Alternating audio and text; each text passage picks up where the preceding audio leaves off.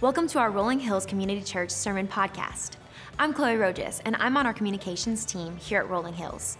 As we continue in our series, Engage, today you'll hear from Pastor Nick as he teaches from Ephesians 4. We all have different gifts, skills, and abilities that God's given us. So, how can we use those to minister to others and strengthen the body of Christ? Let's jump into today's message and learn more. Good morning. I'm really glad that you guys are here today. So, I'm typically really good about going for my annual well checks. This is a public service announcement that you should go for your annual well checks too.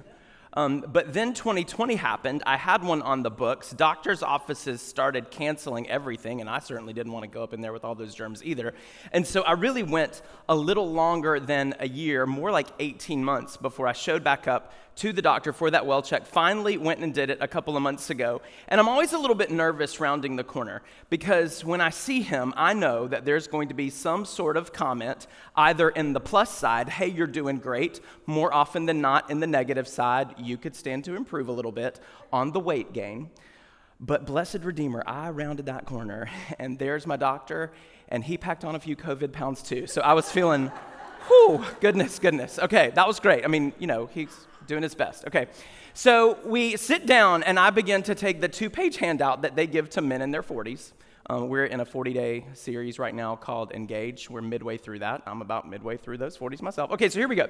I'm literally going down the list of columns of all the things that they want you to check yes to or all the things that they want you to check no to. And straight up 10 years ago, it was just no, no, no, no, no, no, no, no, no. And this time, I'm having to check a few yeses. Like I'm getting down there, like, do you experience this? Mm, yes. You can't lie on it. You know, I'm a pastor. That'd be kind of weird. Like, and that also would kind of defeat the purpose of going to your doctor every year to make sure that everything's okay. Yes, yes, yes. Like all these yeses are starting to pop up. And then, of course, we have to sit down and have a conversation about, about what they mean in my life. And there's some college students that are returning. Welcome back, Vanderbilt and Belmont and Lipscomb. We're excited that you guys are here. You won't know what I'm talking about yet, but one day they're going to hand you a two page handout and it's going to have a lot of things on it that may or may not be wrong with you. when you're in your 40s, you're going to have to start checking some yeses. Today, we're going to talk about a yes box. Um, the one that you, you, you're, you're kind of reluctant to check. Um, but this one is not a yes box that's an indication that you're aging. It's a yes box that indicates that you're maturing and that you're ready to mature and grow even more. We're going to dive into, as we've continued to look at what it means to be a part of the life of the church, what it continues to mean to be a part of a life of a thriving church. And it's the idea of not only do we jump in and connect and commit in community, but we commit to engage in discipleship, but then also in ministry. What does it mean to be a person who serves? We'll, we'll use as our jumping off point this morning uh, words from Apostle Paul in Ephesians chapter 4, and then we'll dive into a little bit of 1 Corinthians chapter 12. But if you have your Bibles, and I hope that you do, kind of maybe earmark both of those passages because we'll toggle back and forth between both. Ephesians chapter 4, he gives us kind of an understanding of the workings of the church and what we are to be as a believing people. He says this So Christ himself gave the apostles, the prophets, the evangelists, the pastors, and the teachers to equip his people for works of service, so that the body of Christ may be built up until we all, all means all, that's all all means, uh, until we all reach unity in the faith and in the knowledge of the Son of God and become mature, attaining to the whole measure of the fullness of Christ. And so, first and foremost, if there was a, level of truth that I want us to engage today, if there was a level of understanding about what this passage means in my life and in your life today, it's in your notes and you can follow along. Maybe you like to write words down or type words in or, or just kind of pay attention to them as they pop across the screen. I want you to know today that who you are is a gift. Like, like who you are, how you're wired is the gift. That what we read in these words that it says in 411, so Christ himself gave. Make no mistake if you are in Christ Jesus, the Holy Spirit has given you a gift, and you yourself are a gift. 1 Corinthians chapter 12, starting with verse 4, says this There are different kinds of gifts. That's a good thing. We can't all be the same. There are different kinds of gifts, but the same Spirit distributes them. There are different kinds of service, but the same Lord. There are different kinds of working, but in all of them and in everyone, it is the same God at work. Now, to each one, the manifestation of the Spirit is given for the common good. We're going to come back to verse 7. It says, To one in verse 8, there is given through the Spirit a message of wisdom, to another, the message of knowledge by means of the same Spirit, to another, faith by the same Spirit, to another, gifts of healing by that same Spirit, to another, miraculous powers, to another, prophecy, to another, distinguishing between spirits, to another, speaking in different kinds of tongues. We find that's just wild. And to still another, the interpretation of those tongues. All these are the work of one and the same Spirit and he distributes them to each one just as he determines. Like we know that those of us who are in Christ Jesus, those who us had trusted him for the gift of salvation, those of us whose eternity is secure, those of us who recognize that we are in fact wretched, lowly sinners, and apart from the goodness of God, we can experience no grace in our lives, but yet in faith, the gift of the Holy Spirit, we have crossed a line and said, okay, I'm going to put my life in his hands and I'm going to trust him with everything that I am and I'm going to be a follower of Jesus. We know that in that moment, there's an endowment endowment of a gift in our lives. And because you've been given a gift, you are the gift. The pastor that I like to follow, his name is Ligon Duncan, and he's a seminary guy and kind of wordy and heady. He says this The greatest gift that God could give to the church beyond his death and his word. Like, like Christ dying for us, clearly the greatest gift. His word for us, clearly the greatest gift. But here it is the greatest gift that God could give outside of his death and his word is godly men and women who are gifted to serve the church. That idea of give in Ephesians chapter 4, verse 11 is the Greek word didomi, and it, it's literally the same one that we find in John 3.16. See, God so loved the world that he gave his one and only son, and then Christ himself has given us gifts and given us to the church to exercise those gifts for specific purposes. Ephesians chapter 4 verse 8 if we kick it back a little further he's actually just quoting psalm 68 and he says when he ascended on high he took many captives and gave gifts to his people. And then paul goes on to say well if, if jesus ascended that means that before that he had to actually first descend. So he's saying hey jesus came to the earth lived a perfect life died on a cruel cross was raised back from the dead and now he has ascended back to heaven. And in doing so he gave gifts to his people. So christ himself gave he gave gifts he gave you. Like if you're here and you're a part of this local body of believers, like we're just wrapping you up with a bow and, and giving you to one another because we see you as a gift to this body. He gave your gifts and he gave my gifts for a purpose. You see, who you are is a gift, and who you are serves a specific joint purpose. Verse 12, it says, So Christ himself gave all the apostles and the teachers and the pastors and everybody here. Why? To equip his people for works of service. Literally, two birds with one stone. Like me exercising my gifts in the life of the church is literally supposed to, and I'm sorry on the days that it doesn't, it's supposed to encourage you and equip you and your gifts and spur us all on to use those gifts in acts of service within this body. The idea of equipping in this passage of scripture means to furnish or to make complete. Some of y'all have ordered couches lately and you're waiting a real long time with them because furniture deliveries are delayed. Let me tell you, it's a real big problem right now. But this idea of furnishing something making it complete, filling it up. And it's also the idea of rendering and fixing something that's broken. How many of y'all have ever been a part of a local church where you just identified, y'all, something broke around here? Something's not working right. If you're the first to identify the problem, it may be because God wants to use you as the solution. This is anecdotal. I've not done the study. I can't say that I've conducted the research. I've confirmed this in no way. But in 21 years of vocational ministry, I can tell you that the majority of the time, when I hear a complaint about something not going right, it's from someone who's not serving in any way. Typically, the loudest complaints come from the folks who do the absolute least. That's just anecdotal. That's my ideas. It may not be true. We could do a nationwide survey and find out that I am, in fact, completely wrong, but I don't think so. I don't think so. Who you are serves a purpose in the life of the church. Rick Warren says that people who are believers in Jesus Christ ought to serve in the area of their greatest passion, like something that you're just gifted at and something that you're passionate about, but also in the area of your church's greatest need. It may not be your forte, but if it's a need, and you're called and equipped by Jesus, you somehow find a way to meet it. Why? Because we're going to furnish the house. We're going to complete the work. We're going to render broken things repaired. And 1 Corinthians chapter 12 verse 7 says, "Now to each one the manifestation of the Spirit is given for the what? For the common good."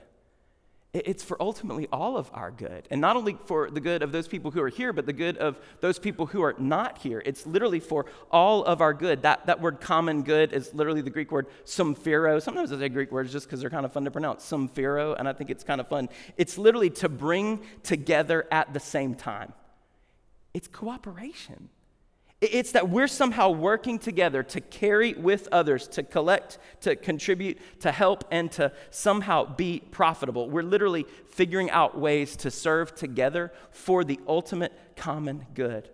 Like, so, who you are in the life of the church really is a gift, and it literally is to serve a joint purpose. And what it ultimately means is that your gifts and that my gifts, like who we are together, are going to fuel church growth and ensure church effectiveness. Says at the end of verse 12 in Ephesians chapter 4 so that the body of Christ may be built up. That built up is a dual purpose word. It means one, that we're encouraged, that we just get to feel good about the work that we're doing, but it also means that we actually grow as a body of believers. It, it, it somehow means that you and I working together, it, it fuels our church growth. And we want this church to grow.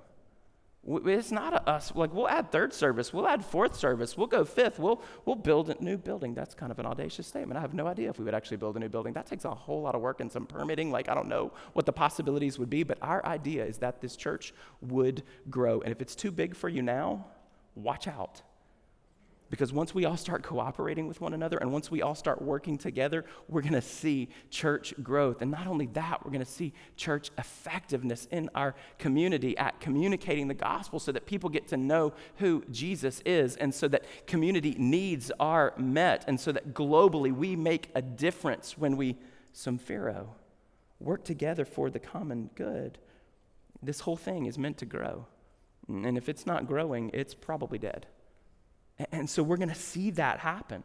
The ultimate goal, Paul explains in Ephesians chapter 4, is literally this. The ultimate goal is unity in the faith and the knowledge of Jesus and spiritual maturity. That somehow it's our service that achieves that. When you and I work together for the common good to cooperate and, and meet needs and, and render things complete, repair broken things, when we cooperate together for the common good, somehow or another, that achieves for us unity in faith and knowledge of Jesus. And somehow it's actually going to mature us in the process. It says in Ephesians 4:13, until we all reach unity in the faith and knowledge of the Son of God and become mature. Become mature, attaining to the full measure of Christ. That's the goal. Like that's, that's the byproduct of us serving together. I don't recall a time. And I'm not that old, but if you look at my survey at the doctor's office, I'm a little older than I look. Maybe come on, can we go? Yes, yes, unfortunately, yes. Like, but I don't remember a time in my life when the church was not more fractured and more disunited. Maybe you don't either. I, don't remember a, time in my life when believers were also this disengaged and non committal. And so I want you to hear me say this that us serving, you exercising your gifts in the life of a local church is linked to our corporate unity and our expressions of faith and our specific levels of spiritual maturity. So look around, and if the people that are seated near you are not as mature as you would like, the clearest way to get them to do that is not to say, grow up, but to serve them in some way as a church, corporately and collectively, we could probably spend a little less time posting about it and arguing about it and a little more serving within it. What if the key to changing someone's heart and mind isn't persuading them with some impressive argument, but instead performing intentional acts of service? What if the key to us being unified in faith what if the key to us being unified as a church is everybody using their gifts to love God, to, to serve others, and to somehow grow this body? I'll say straight off the top of my head that we need six more people to check the yes column for kids ministry this morning. I'll say straight up off the top of my head that we need two more, two more people to say, yes, a community group can gather in my home every single week right in this area. I'll say right off the top of my head that we need three or four more yeses today, although we've got a packed house on the tech team. Ryan did a great job introducing himself as the person who does the welcome. Promise you, if you sign up for the tech team, we will not make you stand on the stage. You actually do get to be behind the scenes. We need some yeses in that column. And the idea of somehow checking yeses in those places, here it's a good thing, not a mark of your age not a mark of your deterioration. It's actually a mark of your maturity, and it predicts our future growth. I, I, read a blog this week from a pastor that I follow. I actually grew up around in Charlotte, North Carolina. His name is Jim White, and he blogs twice a week on something called Church and Culture. A lot of the things he said are really educational for me. It's mentoring me from afar. And so I read this. He says, One of the most tragic events in American history occurred in New York City in 1964 some of y'all were there. No, not in New York, but around in 1964. Okay, a young woman from Queens named Kitty Genovese was stabbed to death. She was chased by an assailant and attacked three times on the street over the course of half an hour. That alone is tragic enough.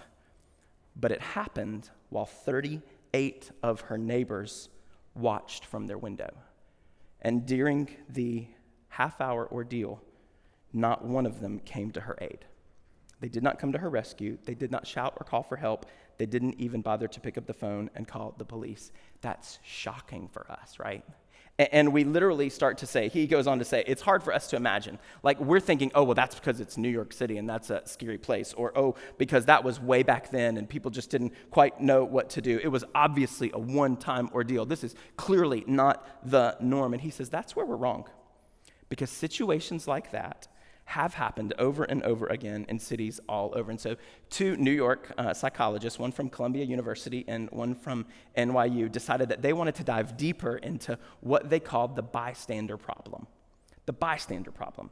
And, and so, they conducted a fascinating set of experiments, and they decided that they would stage a series of emergencies in different kinds of settings and different kinds of people and different kinds of moments and see who would come and help. Here's what they found out they found out that one single factor determined whether or not people would respond to a need. It was not the severity of the crisis or the degree to which one person screamed or called for help. It wasn't even the characteristics of the people in the experiment. They used young people, old people, um, males, females, all kinds of people. What mattered the most was how many witnesses there were to the event. The more people that were around and present, the less likely anyone was to respond. They did this one experiment where they had a student kind of kind of fake a seizure in this whole uh, scenario, and when there were a lot of students in the room, um, they were about 31% of the time would someone respond and do anything to help. When there was only one or two students in the room, that number jumped up to 85%. So, the essence of what he says these two psychologists discovered is that when people are in a group, responsibility for taking personal action is diffused, it gets watered down. People assume that someone else will make the call, someone else will report the problem, someone else will respond to the need, or they assume that because nobody else is acting, then the apparent situation isn't really a problem, because if it was, somebody else would have responded. Since no one else is, this must not be a big deal. In the case of Kitty Genovese, the psychologists concluded and they argued that the whole lesson for us isn't that no one called for help despite the fact that 38 people heard it. It's that no one called for help because 38 people heard it. They even said that if she walked along a lonely street and only one person was there, then she may have survived. So he begins to translate that for the church.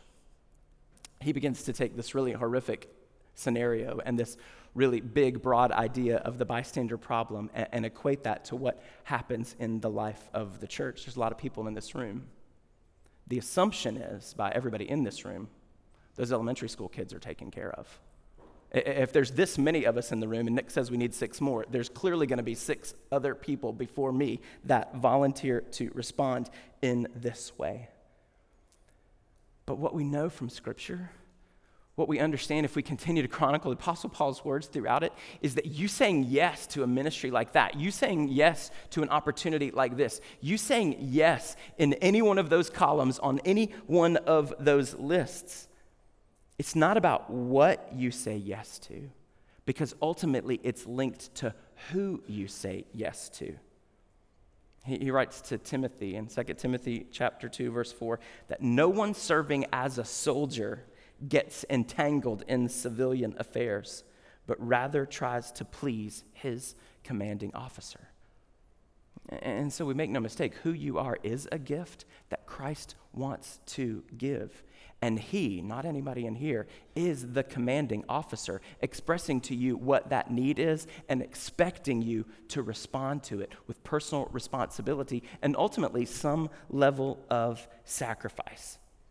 Lysa TerKeurst is a Bible study author and a speaker, and she helps us in a point that we would all get confused in this moment. She says, We must not confuse the command to love, you can insert the word serve, with the disease to please. Because some of y'all are overloaded with yeses in your life. And you say yes to so many things, it precludes you from being able to say yes to anything that we talk about within these walls. This whole idea of yes to serve in the life of your local church is not something you do because you're unhealthy and you just say yes to everything. It's actually something that you get to say yes to because you are healthy and because you're growing in Christ. It's a mark of spiritual maturity. And marking yes in any of these columns is an indication that you are growing in health. This morning, we could have highlighted dozens of people in the room and celebrated dozens of great opportunities that people are serving, but at all of our campuses um, the Franklin campus and the Nolensville campus, and in our brand new soft launch today Columbia campus, um, they're bringing folks on stage who are serving in some significant way to tell a little portion of their story. So I want to welcome Craig and Jenny Schumann. They're going to kind of come and hang out up here for a second. Craig and Jenny came to us when we were at Belmont University as a, yeah, you can clap for them. I think that's cool. Craig and Jenny came to us when we were at Belmont, um, and, and, I'll give a little brief synopsis of the story. Um, they met and fell in love at Clemson, so there you go. Tigers, right? Yeah. Okay, good job. Okay, so um, they met and fell in love at Clemson and got married. Craig is an engineer, and Jenny was accepted into a PhD program here at Vanderbilt, where she's um, doing gross things in laboratories. Don't ask. Okay, and because of that, they had to move here, um, and they found the Nashville campus of Rolling Hills at Belmont and um, joined. They became partners and serving in a lot of areas. And so, why don't you give these guys an overview of the core team areas that you guys serve in here at Rolling Hills? Okay. Um, so Craig and I both serve with the youth, which is the shirts that we're wearing. So represent Yay. the youth. Middle school, high school kids. Middle school, high school. Yeah. Um, we also actively serve with the First Impressions team as greeters and ushers, and I'm on the C3 team too. And I serve on the A6 team, and I pinch hit for worship team whenever I'm, I'm needed. As a drummer. As a drummer, yeah. I, don't ask me to sing, please. so, and when these guys reference A6 and C3, some of you guys know that that stands for Acts chapter 6 and Colossians chapter 3. Um, and these are basically prayer and care ministry teams in the life of our church. They follow up with prayer requests, they follow up with significant needs in the life of our church, and serve, really just serve the body in really unique ways. And so we're thankful for all the ways that you guys serve. Um, I had a couple more questions, and I wanted to make sure I hit them all. Okay, so in what ways has God impacted your life through serving? Ooh. I mean, there, there are too many ways to count, but I feel like the main way is getting really plugged in with this church. We, it's, just, it's one thing to just attend, it's something completely different to dive in headfirst. And so God's impact, impacted my life that way, but also worship requires sacrifice. And so we sacrifice our free time, you know, whatever other things we need to sacrifice to make sure that we're here and serving. And, but God blesses us through that. And I think for me, one of the main ways that God has blessed me through serving has been that um, my time and my actions are no longer just me. They no longer just affect me, but being plugged in really ties me to God's greater story um, the the big picture of God's work that transcends time and space. And so, um, honestly, I feel much more important and, and much more plugged into God when I'm able to serve. Oh, wow. It's, a, it's an indication of spiritual growth. It's an invitation of personal growth and just relational equity in the community because you guys have a lot of friends here that serve alongside you and that you get to know because of that.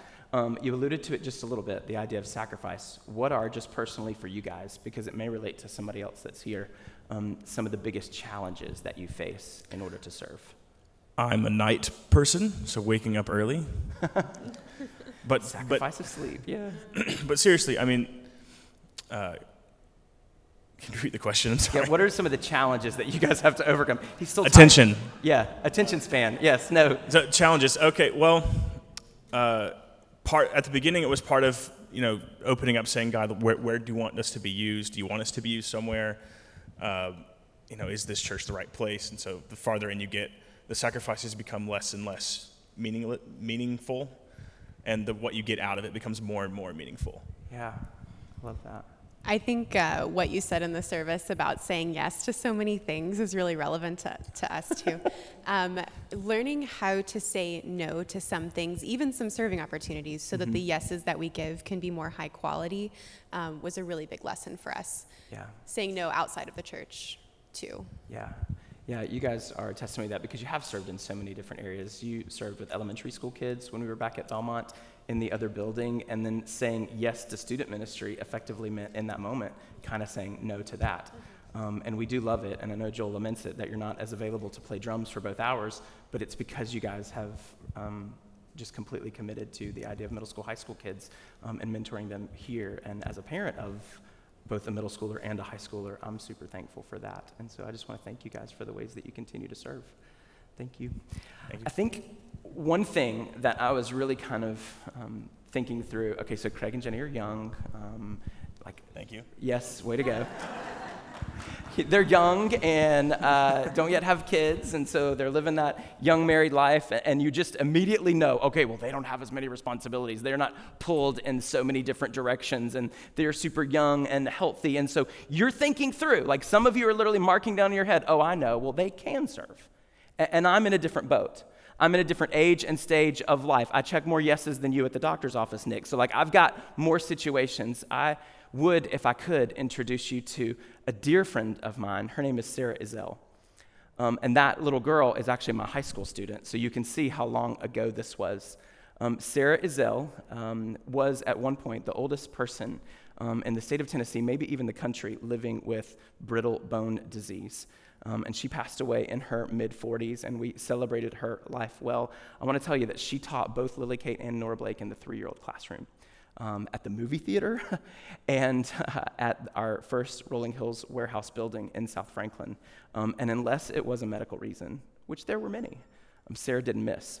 When the call was issued to our body of believers down in Franklin for people to raise their hands and say yes, to check the box of, I will go to South Nashville, which eventually became the Nolensville campus of Rolling Hills, Sarah Izell is one who raised her hand.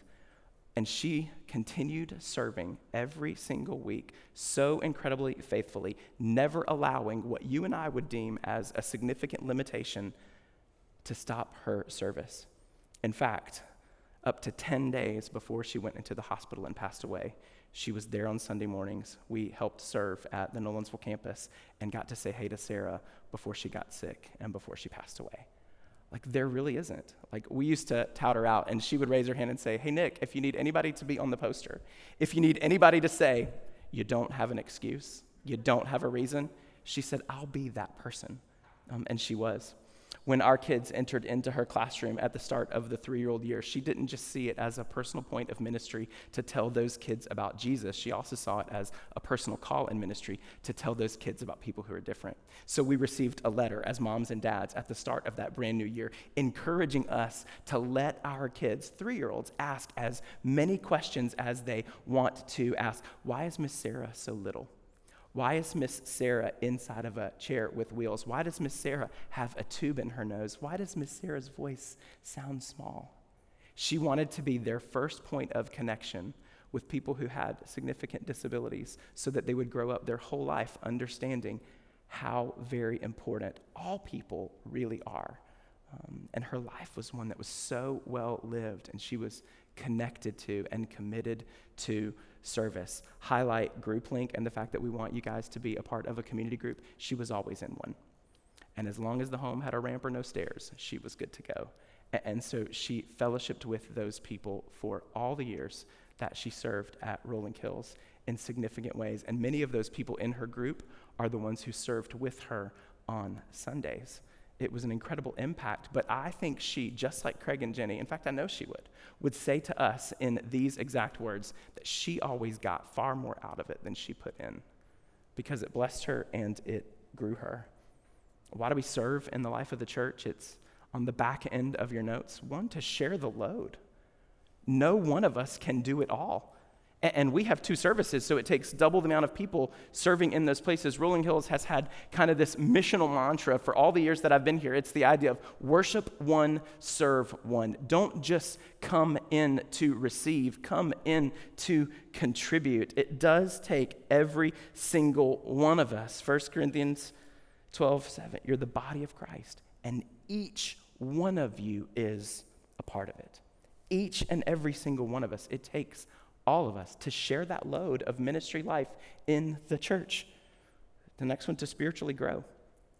If you want to be growing, you will be at a place when you are serving. Ed Stetzer, another pastor and teacher, says growth leads to service and serving leads to growth. It is deeply connected. I have been in ministerial positions in the life of the church for over 20 years, and I've had numerous conversations with people who've come up to me and says, "Hey, Pastor Nick, I just, I just don't feel like I'm at a place where I'm growing. I, I don't feel like I'm being invested in. I don't feel like I'm being mentored. I don't feel like I'm really spiritually growing in the life of the church, or I'm really thinking about going and finding another church." And there's tons tons of them. Nashville's just chocked full, so have at it. There's some great ones out there. I mean, if I wasn't here, I could pick 10 more that I would love to be at today. And in every single one of those situations, I would find the exact same thing to be true. My spiritual growth is as much linked to the ways that I serve as it is the ways that I study my number one question for people in those moments is not, hey, tell me what Bible study you're in. Tell me what community group you're in. You might want to find another leader, or maybe you want to read another book, or maybe you want to study another curriculum. It's, hey, where are you serving? Hey, let's find you an opportunity where you can serve because your growth is inextricably linked to it. You find me a believer who is growing in their faith, I can guarantee you that there's somebody who's serving. You find me somebody who is serving, I guarantee you they are growing in their faith. And finally, to shine the light of Christ. Matthew 5 16 says, In the same way, let your light shine before others so that they may see your good deeds and what? Glorify your Father in heaven.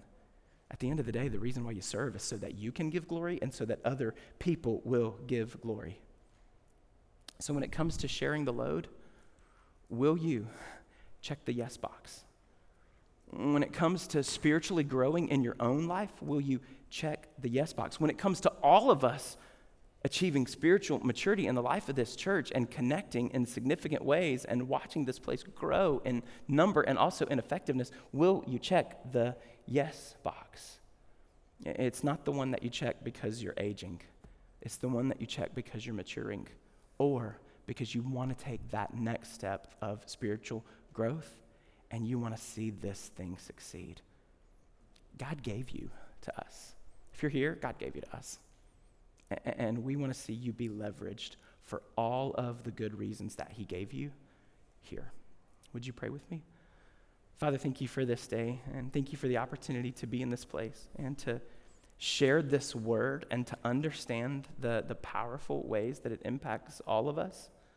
My, my prayer for everybody in this room is that they would understand the unique ways that you have gifted them to serve and that their growth in this life and their connection to you and their understanding of your word is linked to the ways that they sacrificially serve, to the yeses that they say, because it's you that we're saying yes to, God. Every day and all day of the week, it's you that we're saying yes to. And we do that today to your son, Jesus. It's in his name that we pray. Amen.